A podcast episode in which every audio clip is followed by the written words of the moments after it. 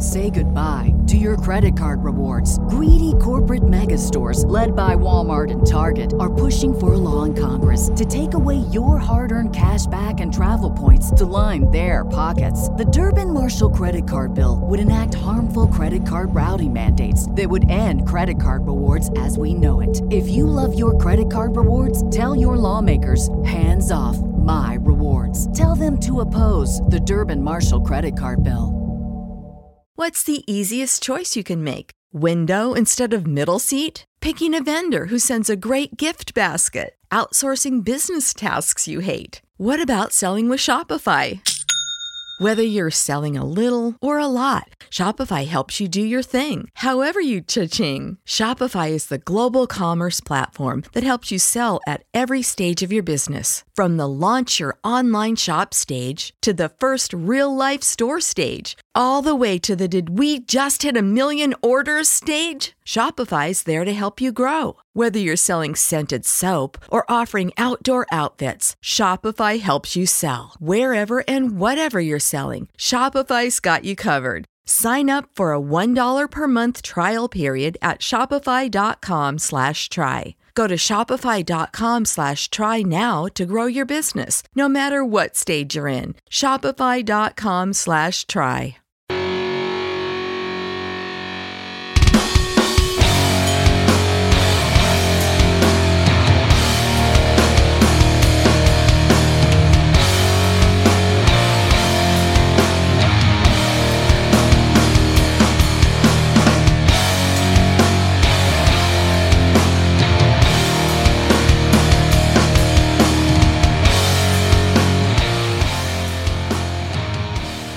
Hello and welcome to another edition of Turned Out a Punk. I'm your host, Damian Abraham. Once again, I'm bringing you a conversation with someone who grew up listening to punk, may or may not still be involved in punk, but had their life changed by the genre in a major way. And today on the show, one of the nicest dudes I met way back when when I was a little kid and, and cool the whole way through. Probably if I'm being honest, probably the nicest guy in his band, in my experience. Erik Sandin of the band NOFX, aka Smelly, and he is here in celebration of the release of a brand new NOFX record. That's right, it's kind of like a NOFX week here.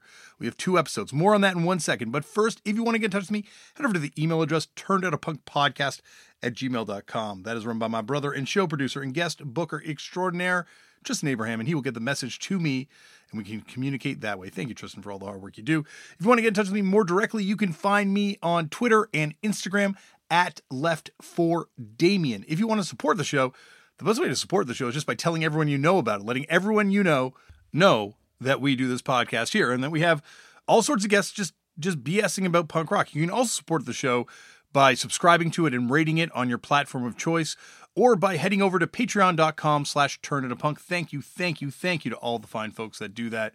Uh, your support keeps this thing going. And speaking of support, keeping this thing going, thank you to the fine folks at Vans who came aboard a few years ago and said, Damian, do what you do. We just want to help you cover the costs. You don't have to do it out of your own pocket. And they have. And they really uh, help me kind of cover the expenses around here, which there are some. You know, go figure.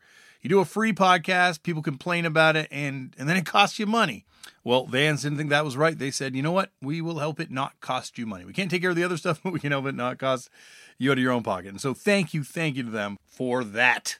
Okay, on to today's show. Today on the show, uh, it's a it's a big one. It's a, it's kind of like a, a two two episode arc, I guess, because it is NOFX week here on Turned Out a Punk because NOFX has a brand new album called called Single Album, and that will be out in stores at the end of February. It was just announced there's a brand new single called Linoleum, which is a, a great song and a kickoff to what should be a very interesting record. They're promising this is the most introspective album to date. And I'm excited. NOFX is a massive influence on myself, on on the band I play in Fucked Up. You know, like uh, it's they're uh, a band that I've I've loved for a long time. And way back when, when I was like 14 years old, I must have been 15, 15 years old. I tried to do a fanzine. It was going to be called Drunken Box Kicking. I was going to do it with my brother. We are going to do it with uh, our friend Ted Moore. Josh Bricker was involved. Uh, I'm trying to remember who else was involved. Michael Kai, I believe, was in there. Will Sachs, Josh Kirschenblatt. Um, I don't know why I'm telling you all these names. these names don't mean anything. But shout out to all these people if they're listening. I haven't spoken to some of them in years. Um, but we're gonna do the zine. It was gonna be awesome.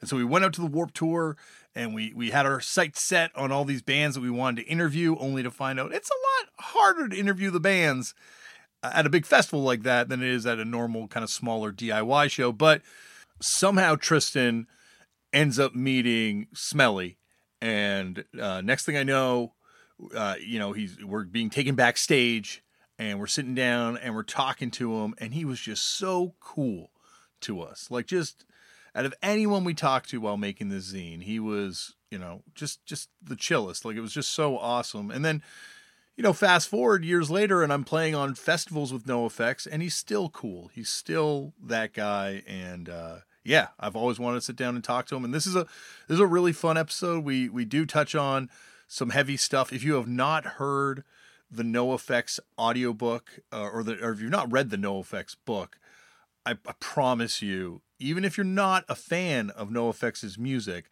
this book will blow your mind. It is this and Shane Carter's book, which I'll be getting to in in a few weeks, but those two books are my two like favorite such a weird word to use to describe this book because it is so harrowing to read but I, I, strongly recommend reading it or or listen to the audiobook. They did a the audiobook's fantastic. Jello biafra's there uh, tommy chong's on it too but strongly recommend listening to that. This is a, a, a good companion piece to that one.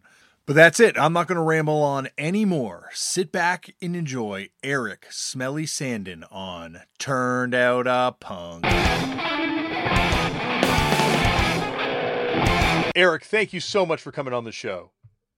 Why, why, you, you know, I, I got to say, you are the sexiest man that I've ever seen on the cover of Spin magazine. Oh well, that that makes me blush. Once again, I'm really glad this is a audio podcast, not a video podcast.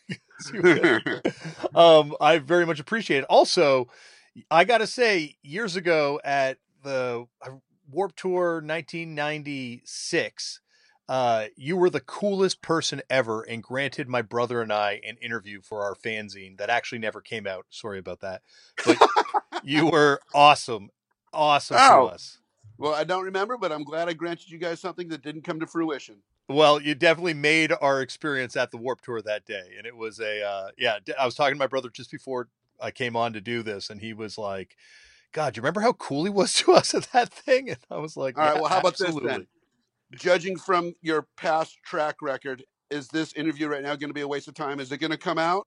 Oh my God! You better believe I'm going to rush this one. This isn't going to sit on the shelf very long, my friend. It's going to be pretty fresh. There's a lot of stuff. Like I, you know, I I listened to the audiobook. Like we were supposed to do this a few um a few months ago, um, and it just didn't come to fruition. But like I listened to the audiobook then, and I was just making all these notes, and so I have all my notes close at hand, and I'm I'm ready to dive in because like you know, there's you talk about it briefly, but let's nerd out a little bit about Mystic Records and Caustic Cause and and uh, that whole world. But I got to start this off, Erik, which is the way I start them all off, which is how'd you get into punk? Do you remember the first time you ever came across the genre?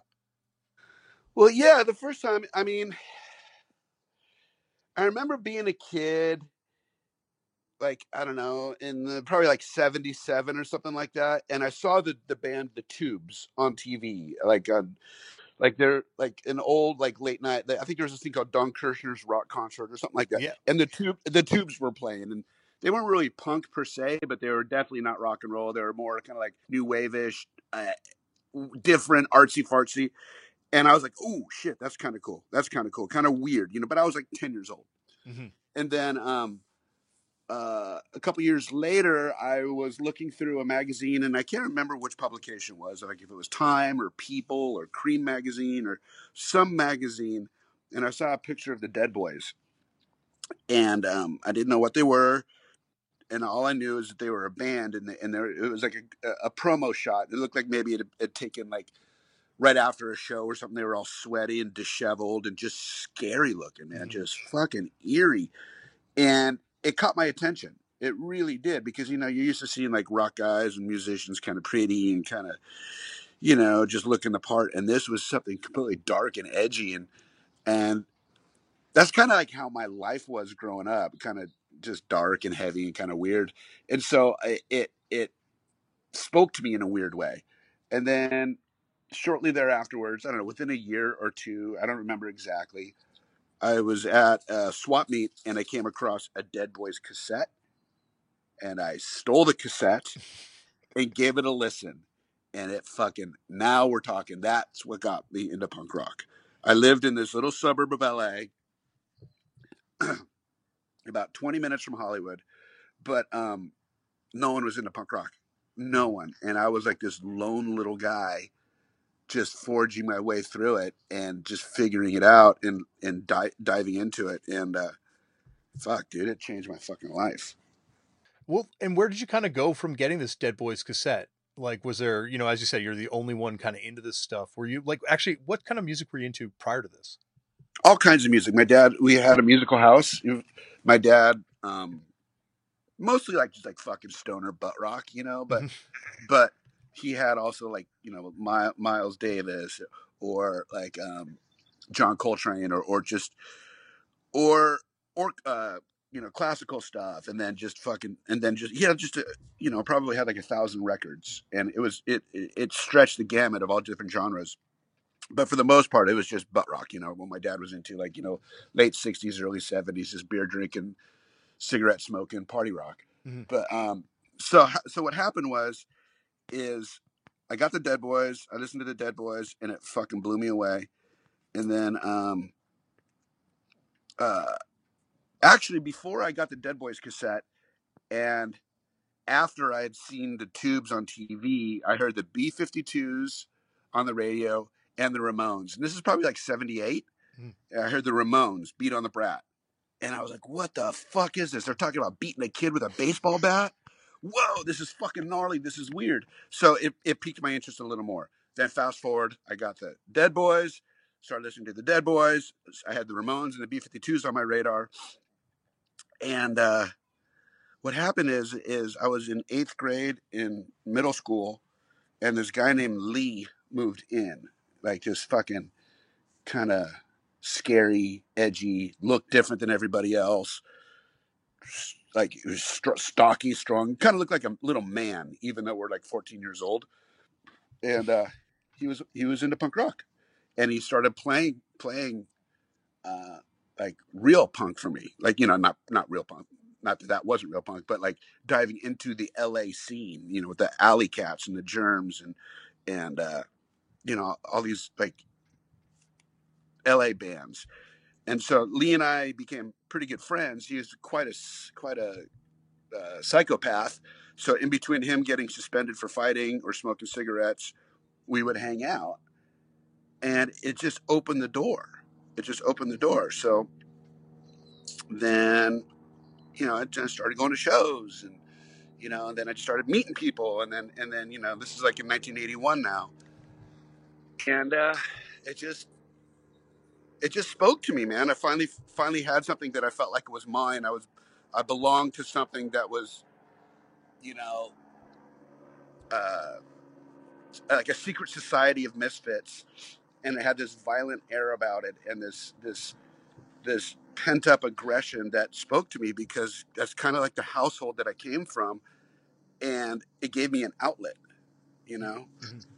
it was it, it just it meant the world to me you know I would sit in my room and just listen to music for hours and just just dissecting these bands and the lyrics and you know probably what a lot of kids the same journey as a lot of kids Absolutely. Well, going back to Lee, like, where'd you think Lee was getting into this stuff? Because you're pretty young and this stuff's pretty obscure at the time, right?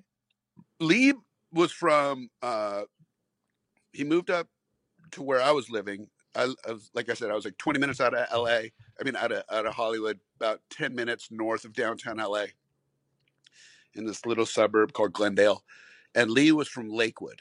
Lakewood is a suburb of Long Beach, which is South LA.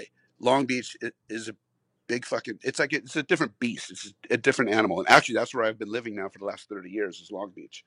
But um it was less isolated than Glendale. So there was more of the surf scene and the skate scene and and all that kind of stuff, which kind of lent itself to the punk rock scene. Mhm. So you know, and it wasn't far from Hermosa Beach, where where a lot of like '70s punk rock was coming from. You know, so it was it was less isolated. So that's how how he got into it, and then he brought it up to me. So to speak. it was already on my radar, but he he helped me dive into it. And who were some of the first bands, like other than the Alley Cats, I guess, that were kind of you were drawn to?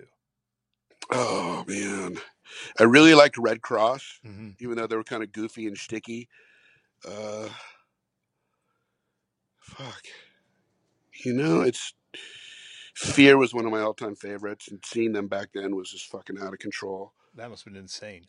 Yeah, it was. Um, you know, you know, I'm kind of drawing a blank to be honest with you. I mean, we're talking like 40 years ago. absolutely. like like like who who was on my rotation you know but you know every i think sunday night there was a radio show called rodney on the rock from this guy named rodney bingenheimer Mhm. and he i don't know it was from like i don't know 10 to midnight and he would play like local la punk bands and stuff like that and it was fucking goddamn badass And so going from like the stuff you had been into to go into these shows, like what were some of the first bands you went and saw? uh, first band i went and saw was china white and shattered faith at this club called godzilla's in 1981 and you know, I saw a bunch of fucking really like when people go like, "What bands did you see?" and I rattle them off. They're like, "No fucking way, no fucking way." But yeah I mean, LA had this like revolving doors of the same bands playing different clubs. Like you know, you can go see Circle Jerks, you can go see Bad Religion, you can go see um, Fear. You know, like there was like these handfuls of clubs. The Vex, the Whisky. Um, fuck, I'm drawing blanks. And Yeah, Hong Kong was a little bit before me. Mhm. Was a little bit before me. Then that's, um, but like the the vet, there was three different vexes. There was whiskey. There was this place called Bard's Apollo. Uh, there was the Cathay de Grande came in a little bit later on, like more like eighty two. okay. Um, you know, but there was all these places. Oh, like there's Ukrainian Cultural Center. There was, there was uh, these little halls that would put shows on, and it was just going off. hmm It feels like that's also more of like I guess what would have been the second wave of stuff that was coming in, like when hardcore was kind of like Yes. take, had taken over. Yes, that's that's exactly it. Like there was the first wave of like '70s punk rock that was more on the artsy fartsy kind of side of things, you know, Mhm. and then and then probably starting at about '79. Even though I wasn't going to shows in '79 and or any, you know, I was '79. I was 13 years old. Um, Yeah. uh, there was there was an aggressive, more scary element coming in. The songs were faster and there were, there were more "fuck you" in your face, and and there's more fighting and more drinking and more just like being a fucking delinquent, Mhm. you know. And that's what spoke to me. I don't know why, just just getting out this fucking aggression and getting and just ah, just just not knowing if the if the venue's going to explode or not, you know. Um, you also hear, you know, and it's also been kind of made story of and legend of the, of the violence that's been going on. You guys definitely talk about it in the book. Um, more in Mike's chapter, I find that he talks about like a lot of the violence that he kind of witnessed and stuff at those shows. Like, do you think a lot of that stuff's been, you know, has been almost glorified at this point? Well, okay, like when I first started going to shows, there was violence, but it was more random. Like the pit was violent, you know, it just had this violent aspect of it. But then within a, a year or two, these gangs started emerging, you know, and they brought an element of like thuggery. Like, you know, they would walk around in groups of five or six and they would just jump people for no reason. And then those people would like, you know, click up with another gang and then there'd be gang fights. So it started off as just individuals just kind of fucking freaking out and partying and you know, you're always going to have the guy that wants to be the biggest and the baddest, and there would be individual fights or, you know, the random. Like, you know, I got socked up a few times just randomly, but there wasn't this like prison element of it. That started coming around in about 83, 83, 84, 85. There was this really strong presence of gangs, like legitimate gangs, that would not fuck around, man. You, you, it, it made it even scarier but it wasn't the same um, angst that drew me to it. It wasn't the same, just like teenage rebellious kids trying to fucking, uh, you know, let out some some aggression. This was just straight up fucking assholes wanting to hurt people and no other reason. And the only reason they were at the punk shows was to hurt people. It's not that they were fans of the music. Maybe they were, maybe they weren't. That was secondary. They were there to fucking be assholes.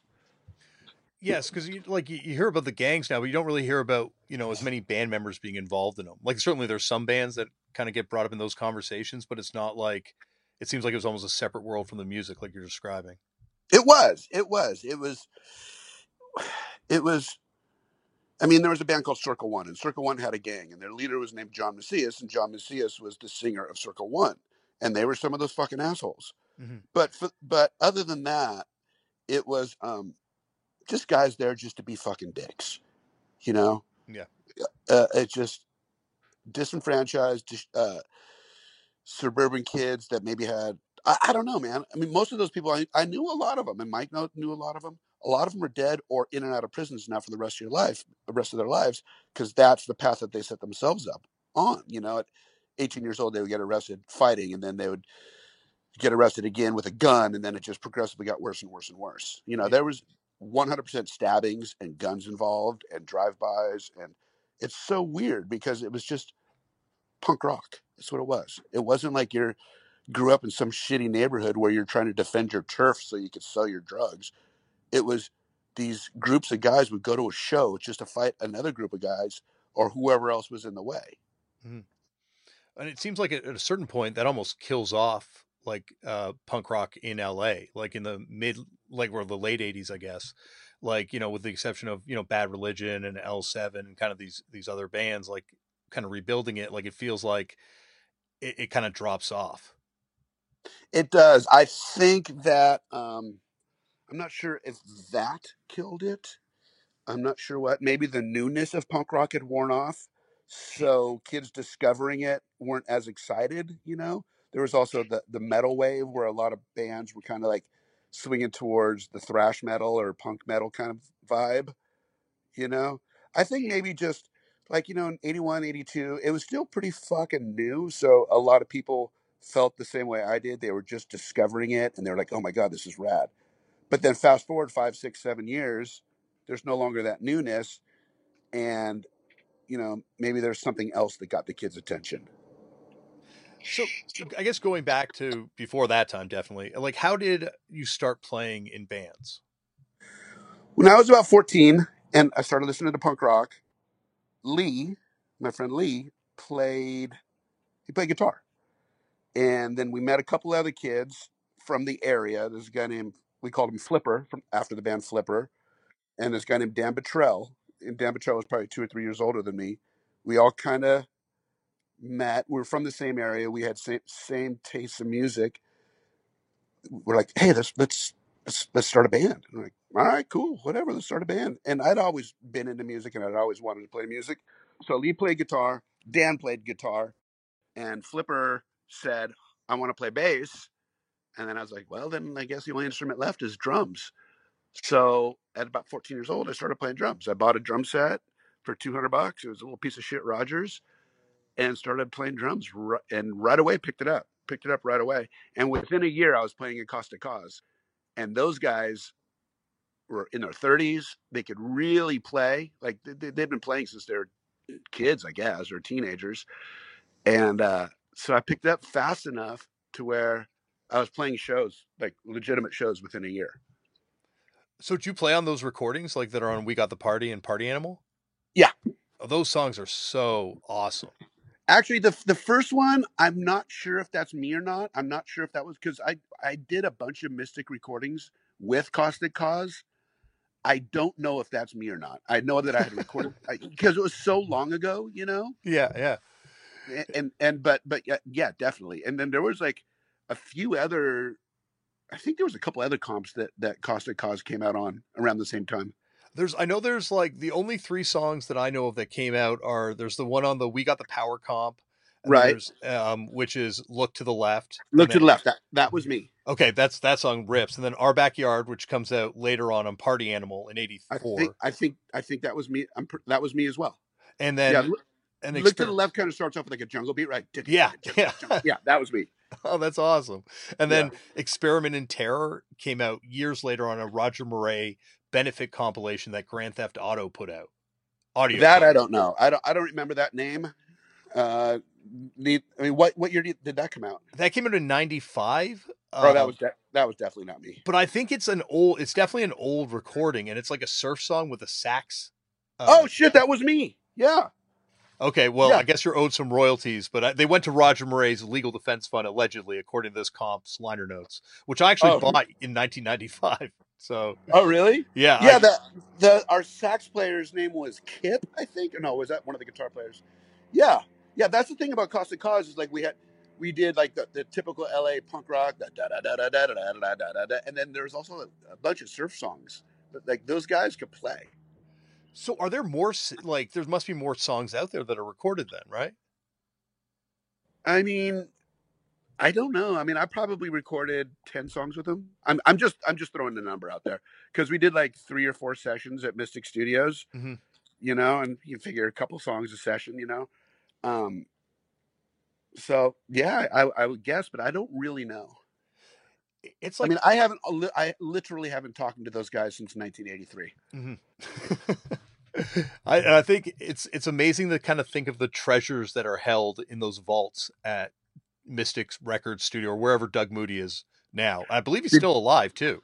I don't really know. I, I know that like a few years ago when he was putting out our stuff, he was living at his mom's house. Not to say that his mom was alive or dead, but I mean, pretty sad when you're like in your 70s living at your mom's house. Well, it's actually like he, uh, my, I just had Tony from the band Municipal Waste on the podcast the other day, and he at one point was going to do a zine about record labels and interviewed Doug Moody for it.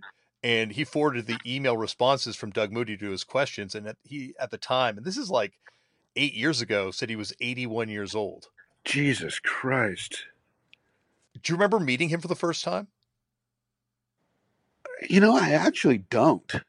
I don't because because uh, Mystic Studios was literally a half a block away from Cathay de Grande. Okay. and yeah. and so and Cathay de Grande had shows five nights a week. Or if there was a show, people were hanging out. It was like the hub. So I would take the bus in, you know, or I would get a ride and, and would just park myself there. And I knew everybody, and everybody knew everybody. And you stayed away from the gangsters, and you know, and you and, and you know, you just hung out. And so I had been in and out of Mystic Studios, God knows how many times. It was literally a half a block away. So you know, people would go over there. Hey, let's go, let's go to Mystic and drink some beer or whatever. You go up there and hang out with Phil, or you know, the mentors might be recording a song, and you go up there and hang out with the mentors. You know, That's awesome. You know, I, I love that label. Like I'm a I'm a huge nerd for it too. And like there's just so much great stuff. Like well, I think like the track listing on that Party Animal comp is a who's who of American hardcore. But just the LA bands, like America's Hardcore's on it, Justice League's on it. Like yeah. it's uh so like did Caustic Cause ever get out of um playing in um in LA area? No, no, we just play at L.A., Pasadena, Burbank, West Hollywood. You know, no. It um going back to, you know, those uh those early kind of days, did you play with Justice League and America's Hardcore? Yeah, a bunch, a whole bunch. So were A they kind of more part of your scene? Like who who did- how did Caustic Cause kind of fit in? Like what were the bands that were kind of part of the scene that you were part Okay, of? well, Caustic Cause was prior to that, like straight edge thing, Mhm. It- or that L.A. hard, like America's Hardcore and Justice League. It was before that, and then, um, and then, uh, what America's Hardcore and Justice League all started about the same time. NOFX started. You know, so just just Justice League was a couple years prior to that. I mean, not just Caustic Cause was a couple years prior to that. So Caustic Cause would just play random shows with random bands. We would play like, you know, with some punk bands, or we would play like the fucking, the, uh, you know, some venue in you know some weird place with nobody there. you know, it because we we we they were just playing to play shows. You know, NOFX started, and they weren't really connected with the LA. I mean, okay, how can I explain this? They were older guys. They were in their 30s, you, you know, like 32, 33 years old. I'm 15. So they would just play wherever. When I got into NOFX, being 16, we became friends with like a lot of other bands that were like 16 years old. So we would make these packages and play these shows together. Caustic Cause was just playing wherever, whenever. Okay. So when NOFX started playing, we would say, "Hey, let's play Roxanne's on Tuesday night. Who do you want to get to play with?" You know, and then we'd call up so and so and so and so and have like little packages. Yeah, much more of a scene, I guess. Right. And Caustic Cause was just playing, and I was just it was my first band playing out. So playing anywhere, playing in you know the Music Machine in Santa Monica in front of four people on a Tuesday night at seven thirty was fucking phenomenal. Yeah. But like, so those guys were just like older dudes that just got into hardcore because it's it sounds like a bunch of young kids playing like ripping hardcore. Yeah, they were older. Uh, you know, like I think they were like probably they were they were probably butt rockers in the early seventies. Yeah. You know, and then they discovered punk rock in the mid seventies. Like, fuck yeah, this punk rock shit's kind of fucking badass. And then, you know, they started Caustic Cause like in eighty one. I was the second drummer. Um so maybe they started Caustic Cause in eighty, I'm not sure. So I think they and then and then so we they were like ripping guitar players, like fucking good. So they came from like the the rock and roll world, discovered punk rock, liked it, played punk rock, and with tinges of other styles of music. I don't think they were ever like punk rock for life kind of attitude, you know. They were just playing it because they liked it. Totally. Um, and I guess like you know, NoFX forms like you know the infamous story of them recruiting you to be in the band. Um, do you remember meeting Don Bolles for the first time? Like, had you met him before? I'd seen him around at shows. Um, I think the first time I met him was the day before we recorded the um our first uh, demo. Uh, uh, it was it, it- yeah. I met him at I forget exactly, but I do. I was the one that said, "Hey man, you want to come do our record or produce our, our?" And he was like, "Fuck yeah, cool." You needed a couple bucks, so he came over and did it. And like, I guess he had been playing in Vox Pop probably around then. Yeah, that was about Vox Pop Forty Five Grave. Okay. Yeah. He Absolutely. was he was in Forty Five Grave. That was another great fucking LA band. Incredible band. Yeah. God, what was her name? Oh, Dinah Cancer. Yeah, 45 Grave. They were fucking good. That bring that brings back like like you know all these comps like Hell Comes to Your House and you- have you heard that one? I love that comp. Okay, that that's that was like in 81 ish probably. hmm You know, and that was my that was like those bands are like my anthem. So you say what bands did I see back then, and I say I'm drawing a blank. Just go off of that. So one band that I am obsessed with off that comp is that band Modern Warfare. Oh God, I remember them, but I don't remember the song. They their song on that comp is like not nearly as good. They have two singles, and the second single is just ripping. One of my bands, one of my old bands, covered it. It's just like one of the best kind of raging LA punk scene. The vocals just like are just so over the top. He's like seething the words out as he's screaming. God, you are like the ultimate punk nerd. I tell well, this is what like actually I remember meeting you again subsequently all the all those years later after I was in fucked up backstage at a show and just you know you have your your separate section of the NoFX backstage. Um, I believe it's still set up like this. And- yeah, stay away stay away from the fucking hooligans. I just want to relax and watch my Netflix. yeah, and and you uh, allowed me to have kind of company with you, and I just punished the shit out of you. And I had a lot more limited knowledge back then. So guess what? I've been boning up. Yeah, you haven't. You've been studying. Okay, here's here's a little interesting tidbit. Okay, remember that band, um, America's Hardcore? You brought them up. Yes. The guitar player's name was Drew Bernstein, hmm and he went on to playing Crucifix for a little bit. I know the uh, intro to an Annihilation off by oh heart. fuck that! That record is fucking gnarly, Oh, so good. dude. That is blow your face off from start to finish. So, so he went into playing Crucifix, and then and then he started a clothing line. I just found out yesterday that he shot himself like five years ago or something. Killed himself. I remember hearing it around the time that he had passed away. Um, yeah, no, just really tragic. He, I didn't know that. I was, I was fucking around on Instagram and I came across some like old punk rock page, you know, old pictures. And there's a picture of him playing it, and it said Drew Bernstein, America's Hardcore or whatever.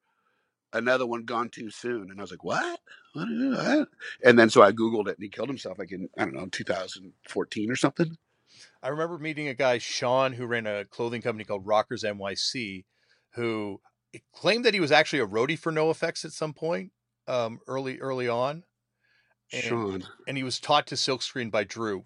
M- Mike, when he was on the podcast, denied that this guy Sean ever roadied for NoFX, but he uh, he was uh, taught how to silkscreen and and kind of like brought into the clothing world by Drew. Um, Dude, it's kind of weird. Like that, that guy at 21, I mean, I know that I know people don't really understand know what's going on. It's kind of boring, probably. No, this But is what this show's that- about, dude. Don't worry. Yeah, at 21, he had lip service going, and it was fucking raging. 21, you're a fucking kid, man. You still get pimples on your face. no, it's know? they are like a, a legendary band. You know the movie Made with Vince Vaughn and Jon Favreau. Yeah. In the opening sequence of that movie, they're driving down the street, and Vince Vaughn's wearing the America's Hardcore shirt. Really? Yeah, Oh wow. because I Wow. guess someone else from the band wound up working in film. I guess a couple people from the band actually wound up working in film, and one of them worked on the set. And even if you listen to the audio commentary for the DVD of Made, this is how nerdy I am. Um, Vince Vaughn brings up the shirt and is like, "Actually, that shirt I'm wearing is of a punk band from the area called America's Hardcore." He Vince Vaughn knew that. Well, I'm sure he was fed the line. He must have been, right? Like I've never I uh, trust me, I I follow these trends and I follow these things and I've never heard that he was a punk, but who knows? Yeah. Wow. What? A, you know who was a punk was Jon Stewart. I've heard that. Definitely. He was in a he, he was in a punk band, and then Josh Brolin was a punk. Yes, Josh Brolin was in the pre Rich Kids on LSD band. No, he was not. Yes, he was. I swear to God, he was. Who told you that? Uh, I brought it up to Joey Cape when he was on the podcast. Was he in what was it called? Section eight or no? Uh, uh, It's not Section Eight. It's like some other like I forget what they're called. Like not thalidomide babies because obviously, but it's like something like that. And dude, that was one of that was that was one of NoFX's first songs, "Thalidomide Child." yeah, thalidomide child. And I think this might be something like that. I'm trying to remember now, but Josh Brolin was the drummer, and apparently some of the dudes wound up being in Rich Kids on LSD. Wow. I tell you. Also, um, weirdly, um, the um, uh, Michael Ian Black, you know, the from Wet Hot American Summer and all those movies. Do not. Okay, he was in a band with Tim Shaw from Ensign, which is Ah, a shocking one for me. interesting. but I don't know who that guy is. I don't know what those shows are. I'll send you a link. I'll send you a link. But anyway, Please back do. back to this trip, back to this journey. Also uh, on that comp, Scared Straight was another band that you know wound up becoming part of like you know Ten Foot Pole and ultimately Pulley. So it's amazing how many of these people that will wind up kind of just graduating on, like yourself included, obviously, to Yeah. be the next wave of bands and ultimately kind of take over punk rock. Yeah, like like like uh, uh Scared Straight. They kind of fell in about the same time NoFX started with Justice League and all that kind of shit. No, I mean there was like this this LA straight edge movement that was kind of like the second wave of straight edge. There was the East Coast straight edge and there's LA straight edge movement. No NoFX was never straight edge, but we were about the same age. You know, we're all about the same age. We all kind of started around the same time, so it was like there was some camaraderie there. You Mhm. know, you know, so we would play a lot of shows with those bands. And was it like was this scene less violent generally? Um, was it seems like it's was it like kind the- of like okay the smaller shows you know la had like these huge shows like at the palladium and the olympic where there's three four thousand people there you know or or or at like sir studios that had like 1500 people there you know like big halls or big venues these shows that we did with these other bands were just in small little clubs so the asshole element either didn't know about coming at to, didn't know about these shows because it was on such a smaller level or they didn't want to go because there wouldn't be too many people to fuck with. You know? Yeah. like like i said they weren't there they weren't there for the music they were there to be assholes. So so they like i would go to fucking party and play music and hang out with my friends. Those other guys would go to fucking kick sh- the shit out of people. Mm, totally. Um, well, I guess moving on from that, like once NoFX starts, you know, really getting going and and you know touring and stuff like that. What were the early shows and that you were playing on those first tours? Like, what kind of bands were you playing with? Like, I mean, pre, you know, the scene that you ultimately inspire popping up. Like, where did NoFX Right. fit in? Well, I, I, I, I see. I don't. I, I know that our first out of town show ever, like we probably played thirty shows in LA. Mhm. Right. We started in '83, and I think our first tour was in '84. I could be wrong about the year, but it was it was. We set up a little West Coast deal. We were a bunch of little 17 year old kids, and we got in Eric Melvin's parents' station wagon, and just went. And our first out of town show was in um, Reno with Seven Seconds and that was like the equivalent of like some garage metal band opening up for Iron Maiden at the time. you know what I mean? Yeah, It's like yeah. like it, it like Seven Seconds was a pretty fucking good band. they had worldwide popularity, and we're and we are playing their hometown. Yeah. And you know, in most of our shows in LA, we're in front of literally a handful of people. Or we play a bunch. We played a bunch of parties, you know, in front of a handful of people. There's probably 200 people at this show, so it was like playing in front of a fucking stadium. yeah. You know, so it was badass so we did this little West Coast run, and we just every town we played in, we just kind of played with local bands, you know, and and we were so bad, like literally bad, that uh, we didn't sound like anything. We didn't really have a, a genre. I mean, we had a genre as punk rock, but we just sound like a bunch of kids fucking twanking away, you know. So I, we didn't really fit in with like any one band in particular.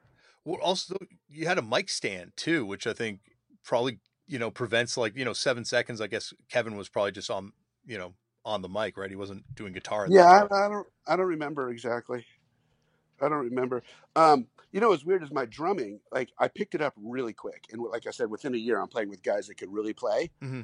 When I quit Caustic Cause in I don't know '83 to join NOFX, since those guys, since Mike and Melvin were just beginning to learn how to play, my drumming went got so bad so quick because you, you rise to the occasion. Do you know what I mean? Yeah, yeah. Like I was playing with guys that understood music and understood tempo and understood like dynamics. And Mike and Melvin didn't even know how to fucking tune. So I went from being like a decent drummer at, you know, two years in to like fucking being a full blown beginner and I didn't even ever realize that until way after the fact. No, it it, it uh you know it's funny too because like the NoFX records early on, like I love them and they've got like a a certain charm to them, but like you're saying, it's just like it nowhere betrays the band that you would become. Except like right. the, the drumming does, like you know, you're never a bad drummer. I don't know. The liberal animation record, I, I drum pretty bad because that's when Bomber from RKL was kicking ass, and I and I really wanted to emulate him. Mm-hmm. And there's no way anybody can emulate him. So what it did is it sidetracked me from what I was good at, and showcased what I was bad at. That yeah, I could. Well, I could definitely see like I still love that record though, and I finally tracked down like a, a first press of it with the uh, the red on black impossible to recover. yeah, here's a little. Okay, you read the book, right? You know that guy Raymond. Yeah, yeah. Psychopath. He drew that album cover. Really? Yes and Raymond's real name is Ryan, and you can see it. it so is I was going to say because on the on the even on the audiobook you still refer to him as Raymond. Is he is he like around? He's in no, he's in prison for life. But when the when the when we were doing the book, he was out, and I didn't want to give him any recourse or whatever. You know, it be he, he was was a lot like that guy from uh oh god, Robert De Niro from that Cape Fear. Mm-hmm. You know what I mean? Mm-hmm. Like he just had a way of fucking with. Like I could come home from 7-Eleven one day and he'd just be sitting in sitting in my living room watching TV, talking to my wife, and I'd be like, "Oh fuck," you know? Yeah. Yeah. So he was out of prison at the time, even though he'd spent most of his life in prison when we were doing that book, and um, I just didn't want to give him anything, you know. So was he someone from the punk hardcore scene? he was one of those guys that gravitated towards it because of the violence. Yeah. You know, like he had spent most of his teen years in prison, and when he got out, he, you know, it was when, like when RKL was kicking out because he was from Santa Barbara. Is when RKL and all that shit was going on, and then he mm-hmm. gravitated towards it because of the violence. So the RKL scene must have been pretty heavy. Meaning what? Like, well, like when Mike was on the show, he described as the only band in history that had a pimp and a prostitute in the band at the same time and and uh like it just seems from like what you're describing like the people that are gravitating towards it because of the popularity and because it's raging seems to be like a heavy kind of crowd what mike's talking about was in the later years of rkl like in the early 90s mm-hmm. you know uh even later you know like when they when they went to epitaph mm-hmm. um when i i moved to santa barbara in 85 and i got to know all those guys really well because santa Barbara's a small town and they were just skater party guys. You know what I mean? Like Santa Barbara's a weird town. It's like there's a lot of money and a lot of really super rich kids, and then there's a lot of just average kids. And when those two mix, it just is a recipe for disaster for some weird reason. So what it was, it was all these fucking surfer kids that had a lot of them had way too much money, and a lot of them had way too much time, and it was just a big fucking party scene. You know, what Mike's talking about is like years later when that party scene actually turns into a very fucking detrimental lifestyle. Mm-hmm. Mm-hmm. Yeah, I guess it all catches up eventually. Right, right. Um, I guess going back to when it was, um, you know, before that time. Do you remember the first time you ever saw RKL live? yeah, I do actually. It wasn't at a show. It was when they were recording their first single at Mystic Studios. Remember, like I said, we you'd go over to Mystic and hang out. Yeah. I walked in there and RKL was doing their very first single, and this is probably '83. Yeah, it is '83. That's yeah, okay. fucking rips. And I remember watching Bomber play drums through the glass, and I had never heard of RKL because they're from 100 miles away. You know, there was no internet. Yeah. You know. Yeah. And I was like, "What the fuck am I listening to? what the fuck is he playing?" And and that was my introduction to RKL. One of the uh, the best bands ever. And actually, recently I picked up a, a copy of Keep Laughing, a reissue autographed by Doug Moody. Oh shit! He autographed it. he autographed it, and he did. I guess he did 300 of them because it's numbered out of 300. But it's signed by Doug Moody with a little sparkly star sticker beside his signature. That is so fucking funny. it's so weird. That is so weird. I had to buy it though because I was like, it's so weird. Like, how could I not purchase this thing? All right, so how much was it? Oh, it was like 10 bucks. Like, oh, okay. No big deal. and it's also like my third copy of Keep Laughing too. Like I really did not need it, but I couldn't Right. say no. Couldn't say no to Doug Moody's sparkly face.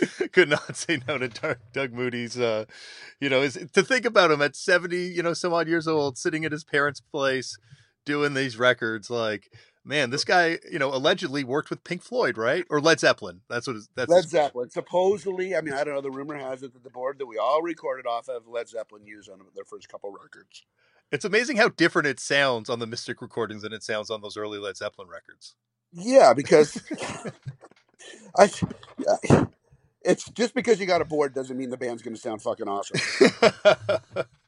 You know, and, and Phil, the guy Phil that was recording, I don't think spent too much time on fucking worrying about shit. He was just like, all right, what, what, okay, what Mystic Studios was and was a puppy mill for shitty teenage punk bands. Bring them in, you'd fucking breed and make a bunch of fucking shitty little fucking puppy punk songs and kick them out, and then bring in the next fucking band. But it's funny because, like, you know, you think about all that stuff that he recorded, like, none of it's commercial. Like, it's not like the guy that was like putting together all the boy bands in the 90s, like trying to get hits to make money. Like, what do you think his end game was other than just recording bands? That's a good point. I mean, like, you know, I bet you our first single we sold in the first five years maybe a thousand copies. You know what I mean? And Yeah. there's no money. There's no money in that. Yeah. Like, you- and also, like, you know, like I imagine, thank God for NoFX because I can imagine all those best of NoFX, Max Rock and Roll CDs probably kept that dude afloat for years and years. afterwards. Absolutely, absolutely. Like you know, like when we started gaining traction as a band, like in I don't know, 92 or something like that, 93, 92, like when when it started really working, then all of a sudden we started seeing remixes and remakes and compilations, you know, like that Mystic was just re- with with us, and it was like, well, what the fuck? And and I'm sure, you know, he did pretty good off of that for for a minute. Oh, I'm sure he did. I guarantee he did because I, I certainly bought a couple copies myself. But it's also the Stern brothers were on the show and tell the story about when they were recording there and went down and shook him down with the guys from Aggression for the tapes. Oh shit, those guys were scary looking too. Yeah, and then they kind of they kind of blame that incident though for hooking him up with all the hardcore bands. They're like, if we hadn't done that, he probably would have never met the aggression guys. It probably would have never gone down that road. Oh, good point, man. So how's that? They they go shake him down with aggression, and then aggression gets a record deal. Aggression got aggression got a record deal out of it. I guess you know, they, Doug Moody saw paychecks walking in the door with those guys or something. Well, there was a bunch. I mean, there was a bunch of little like little record labels. Like there was Posh Boy, Mhm. and there was a couple other ones. But I mean, Posh Boy actually had some quality bands, and you could see that that it would it would sell. You know, when when Mystic was coming out, they were just firing stuff out so much that even if there was something good, it got lost in the shit. yeah, yeah, and it's amazing how long it kept going and how early it starts too.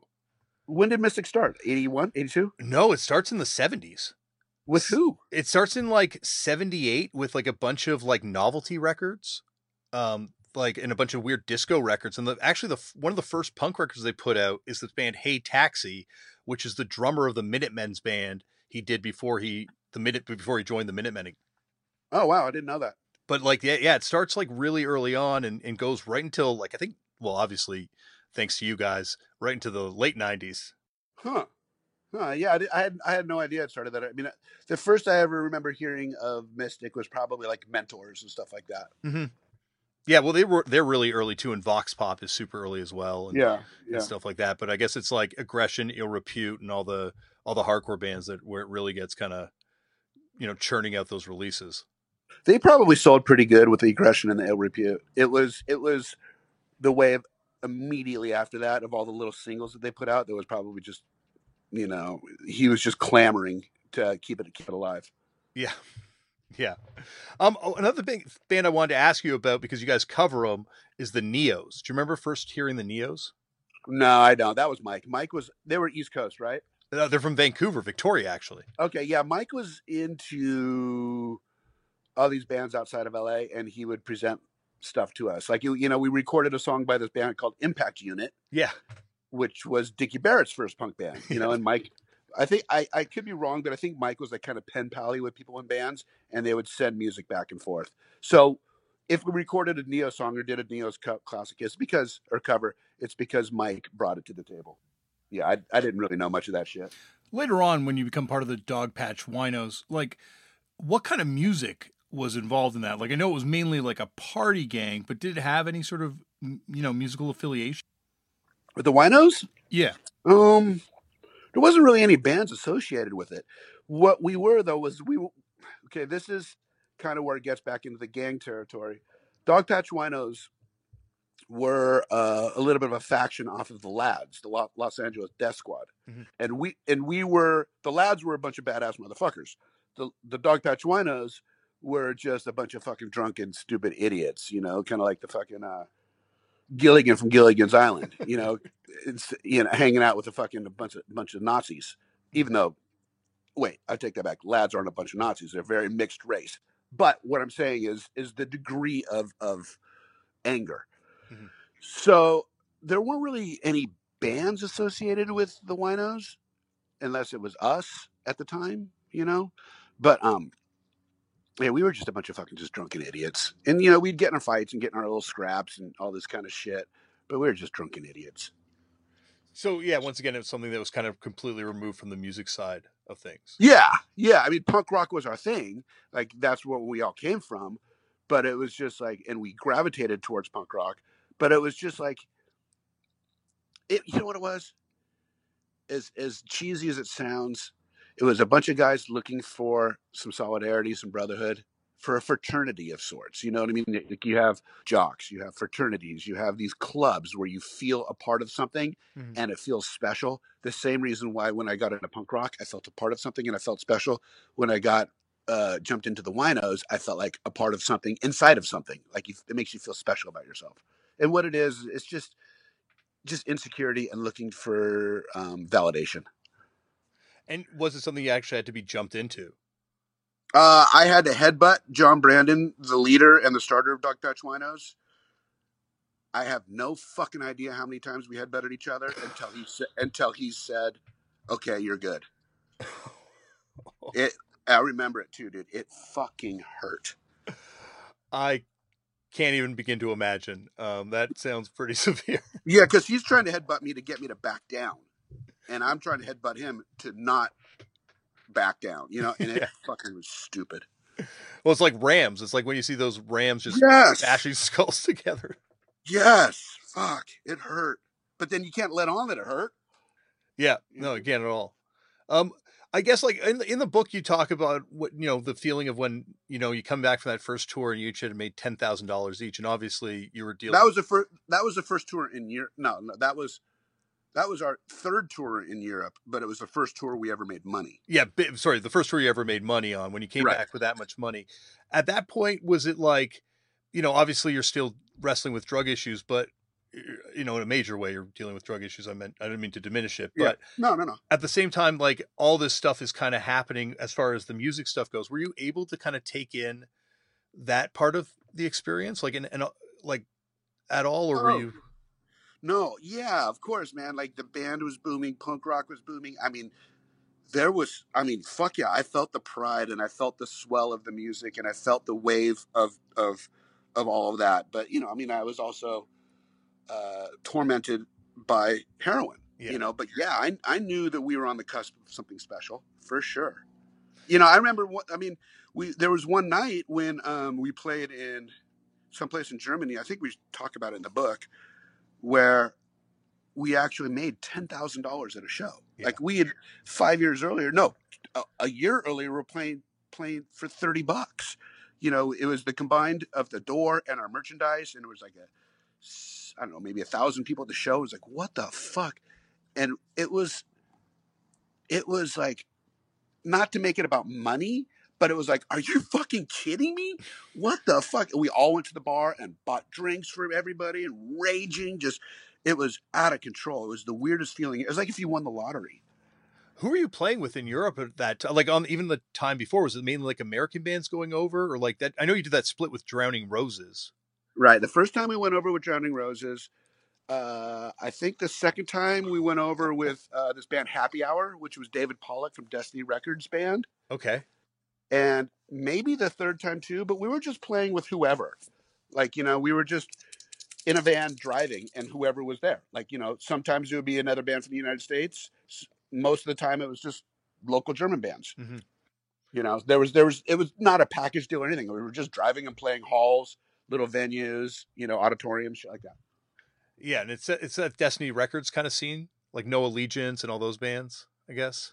yeah no allegiance was david pollock's first band Okay. and then and then but yeah it, yeah but we were just playing with whoever whatever. And i remember at the time too a lot of german bands would show up without equipment you know? And they're like hello not not effects. We are here to play. We are opening up for you. Where is the drum set? And we're like what the fuck are you talking about? You've known you've had this show for nine months and you don't have a drum set? And they would get pissed off. Hey hold on my dog's trying to help my leg. Off stop. And then um yeah, they would get pissed off. I'm like, dude, what happens if you break my fucking kick drum pedal and then we gotta play? Yeah. You know? So that's what it was. It was still very grassroots. It was still very small, you know? It's funny because it felt like that. It was like that when the first time we went to England, where we're touring and we're the backline company coming to play a show, and it's like, wait, we don't live here. Like, Yeah. Yeah, exactly. You know? So yeah, it was still very small and it was still very grassroots roots and it was still D, D, DIY. I mean, there's still shows where there's 15 people there, and then then every once in a while there'd be a show where there's 500 people there. But but for the, I think we were out there for that tour where we made the 10,000 bucks. I'm gonna say close to three months, wow. and and it was maybe two, but it was a long fucking time. So if you divide, you know, let's say it was two months. Let's say we played 45 shows in two months. You know, you know we we made a couple hundred bucks a show. Were you playing all Germany too at that time? Were you going over the UK at all, or Uh, I know that. we, I mean, we would do like Italy and Spain and Austria and Switzerland, and we even tried to go to Yugoslavia Mhm. before it was, you know, before the revolt.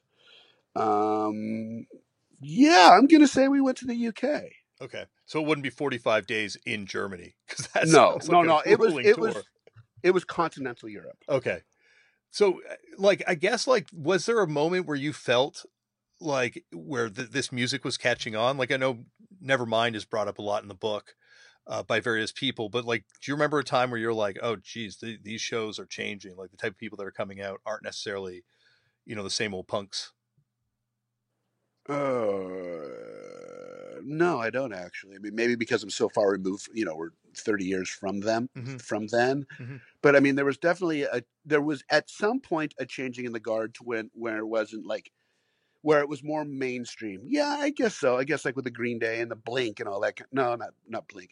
Green Day and the hit of the Offspring. It became way more mainstream, and and there wasn't this. um Okay, when I got into punk rock, you were either punk rock or you weren't. And if you showed up at a show with long hair and a fucking Led Zeppelin t-shirt, you got fucking fucked up. You got, your hair got cut. You got cut with a bottle. You know, there was there was this this us against them mentality.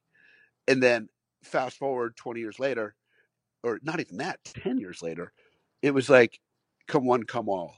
So there was definitely a um a big difference in the in the crowd. That must have been a weird time too, because that's like around the time like I think it was Circus Magazine did a stolen interview with you guys where they posed as a fanzine and and ran an interview with you because oh fuck I didn't know I don't know about this. I remember this happening like this also was pre-internet so this could just be word of mouth rumor but there was like an interview in like one of those big mainstream sort of like circus type hit parader type magazine type things Right. but then it turns out it was some guy that posed as a fanzine and then sold the interview to circus Is that the one where Mike is talking shit about Henry Rollins? I think so Okay, I, I kind of remember that. I didn't I didn't know the you know the story the backstory of it, but I remember at one point Mike was like, "I didn't fucking do this for this reason, and I'm not doing interviews now." You know, he was he was doing the Trump shit, fake fake news. Yeah. Yeah. Yeah. Totally. Uh, Erik, this has been amazing. And would you come back at some point in the future for a part two?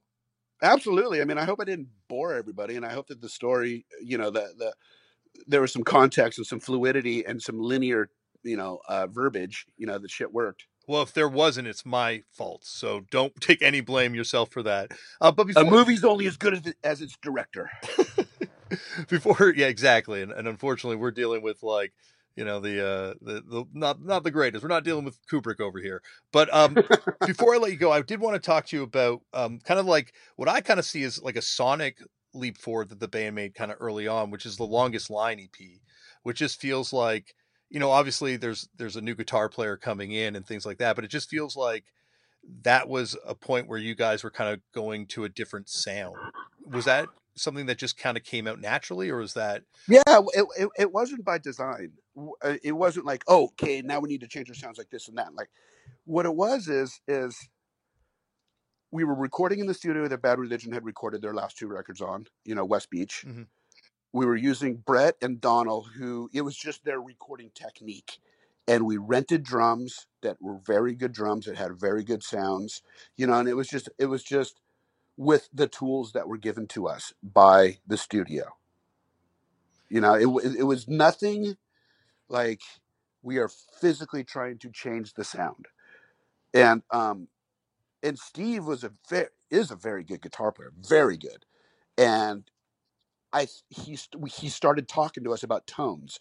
Like, you know, if you have a guitar tone, yeah, like, we would just play loud and obnoxious and out of tune. He's like, "Look, guys, we got to stay in tune. We got to have a good guitar tone because you're only as good as you sound." You know, Mhm. so there was that, but the progression of our sound wasn't on purpose. It was just with the tools that were given to us, and then we were able to, as we got a little more popular, buy better equipment to maintain that sound. oh well erik anytime you want to come back the door is always open Well, thank you very much. I really, really, really uh, stoked on this, and sorry it took so long. You know, the world's a weird place these days. Thank you, Erik, for coming on the show. When you heard right there, he will be back for part two at some point in the future.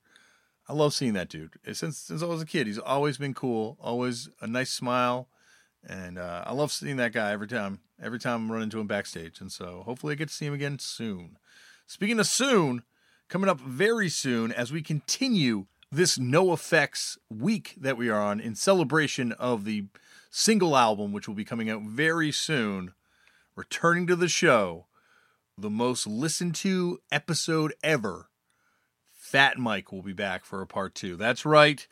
Mike is here. Completely different vibe from the first time he was on the show. This is a uh, this is a, a a very different kind of interview. But don't worry, it's still combative. We still argue. He still thinks my taste in music sucks, and I still uh, well, you'll hear it. You'll hear it coming up later on on the show. Uh, thank you everyone for listening. As always, remember Black Lives Matter, the lives of Indigenous people matter. We need to protect trans kids and, and help trans people protect themselves. Uh, go out of your way to get informed. Uh, read articles from reputable sources. Don't go on, you know, there's lots of reputable sources and they're easy to figure out. Uh, get informed about what's going on in the world right now. Uh, donate, sign petitions, show up, be involved. Just basically talk to people around you. Just, just you know, we got to get rid of fascism. That's basically the end game here. We're trying to get rid of this thing. this this ugly monster that just keeps rearing its head every few years. So just just smash it, smash fascism, and whenever you can. Uh, go out there and sign your organ donor cards because by the time they come looking for those organs, you don't need them. You don't need them. Just dead weight, as we like to say around here. But no, seriously, please sign your organ donor cards uh, and give blood if you can too. That, that's definitely very necessary right now. Uh, and also make something creative. Go out there and make your own culture. Start a band, start a fanzine, start a podcast, do whatever you want to do. Uh, people hit me up all the time for advice on how to start a podcast. Uh, just just do it. It's so easy. If I can do it, anyone can do this shit. I promise you, anyone can do this shit. Um, wear a mask. Uh, stay safe. And uh, I love you. And I'll see you next episode with Fat Mike, part two. Oh boy, it's a doozy. Thanks for listening.